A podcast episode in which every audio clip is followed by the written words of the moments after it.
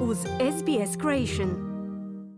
Za radio SBS Ana Solomon u današnjem prilogu govorimo o tome kako je FIFIN predsjednik proglasio ovogodišnje svjetsko prvenstvo dosad najboljim. Oduvijek su postojali mali izgledi da baš Katar bude domaćinom svjetskog prvenstva. To je vrlo mala zemlja u kojoj su ljetne vrućine i su više intenzivne za igranje nogometa. Optužbe o podmičivanju i korupciji navele su mnoge ljude na propitivanje postupka nadmetanja i potaknule pozive da se turnir održi negdje drugdje. No s okončanjem turnira FIFIN predsjednik Gianni Infantino ne žali što se ovogodišnje prvenstvo održalo upravo u Katru. Unanimous praise of the FIFA Council for this World Cup, for the unique cohesive power that this World Cup has shown.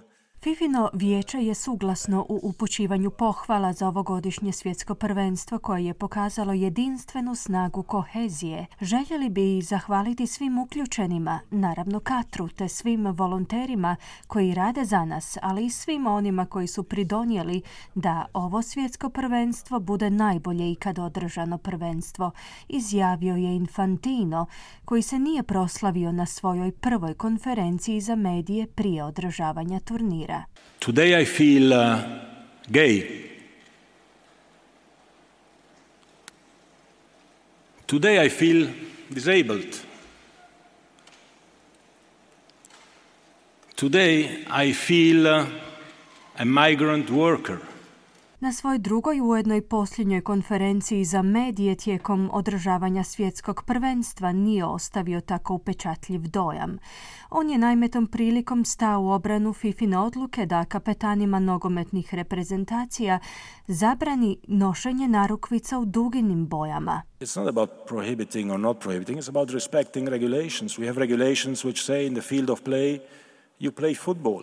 Ovdje nije riječ o tome zabranjujemo li to ili ne, već o poštivanju pravila. Imamo naime pravila koja ističu da jednom kada ste na terenu igrate nogomet. I to je ono što smo ovime željeli postići.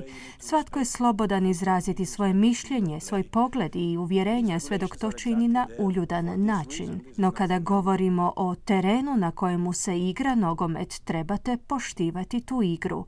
Upravo iz tog razloga smo postavili takva pravila. To nije ništa novo, zaključio je Infantino. Na upit zašto je zajedno s organizatorima prvenstva želio da se političke poruke izostave iz turnira, Infantino inzistira da se odluka orijentirala spram navijača. We have to give to all these people a moment of time in their life where they can forget about their own problems and enjoy football. Trebamo tim ljudima omogućiti trenutak u njihovim životima u kojemu mogu zaboraviti na probleme i jednostavno uživati u nogometu.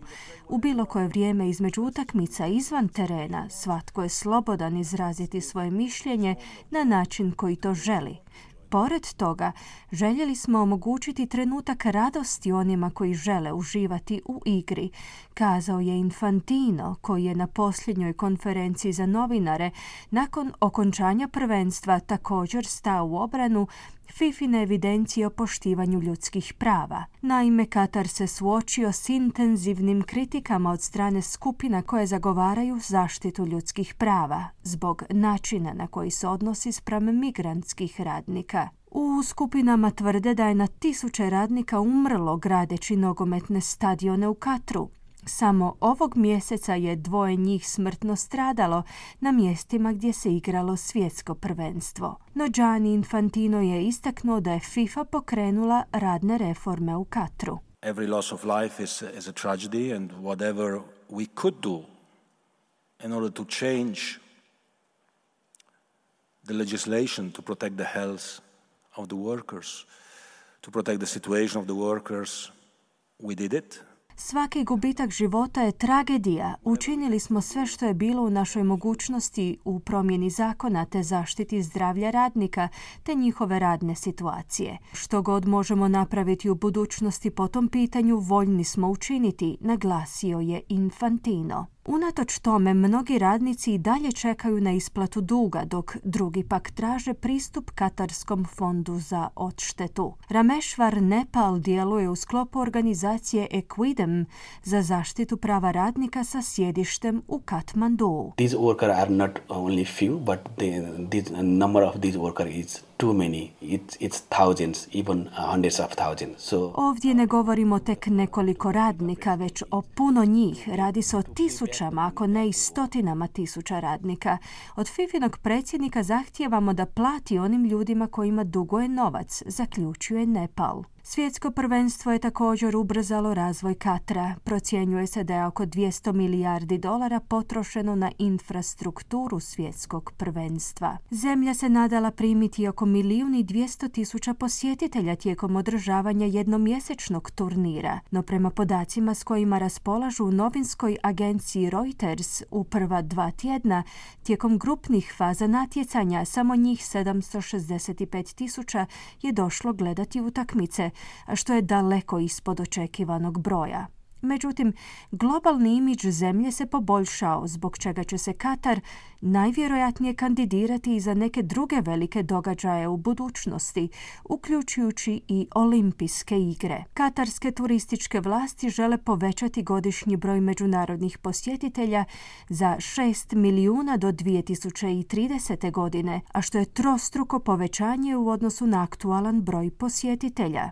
Osim toga, tamošnje vlasti žele da posjetitelji duže borave u toj zemlji, s obzirom na to da mnogi posjetitelji Dohu vide samo kao usputnu stanicu na kojoj presjedaju na putu do nekog drugog mjesta. SBS-ovi novinari su na tržnici Souk u Dohi priupitali navijače kako im se čini ideja o povratku u Katar. Oh, certainly. Um, I haven't had a chance to go to the beaches, and there's lots of other experiences that I miss out because I'm going to all of these football matches. Svakako nisam imao priliku obići plaže i ima puno drugih stvari koje nisam iskusio jer isključivo idem na sve te utakmice. Lijepo mi je ovdje i želio bih istražiti i neke druge stvari. Ipak ovo je mala zemlja i ne bih želio ovdje provesti mjesec dana, već možda tjedan dana ili samo jedan dan u obilasku, kazao je jedan ispitanik, dok je drugi potvrdio da bi se vratio u zemlju je kojim slučajem malo jeftinija. Prvo svjetsko prvenstvo na Srednjem istoku je pružilo jedinstveno iskustvo ljubiteljima nogometa.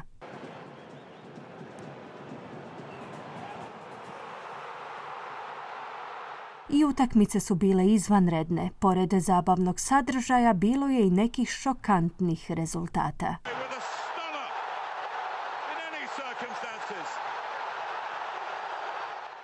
Ugošćavanje svih timova u jednoj regiji pokazalo se uspješnim poduhvatom koji je smanjio dužinu putovanja, pružajući potencijalni model za budućnost. Ali činjenica da je ovo svjetsko prvenstvo dobro vođeno vjerojatno nije promijenila mišljenje onih igrača, trenera i boraca za ljudska prava koji su smatrali da se turnir uopće nije trebao održati u Katru.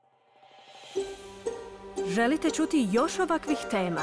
Slušajte nas na Apple Podcast, Google Podcast, Spotify ili gdje god vi nalazite podcaste.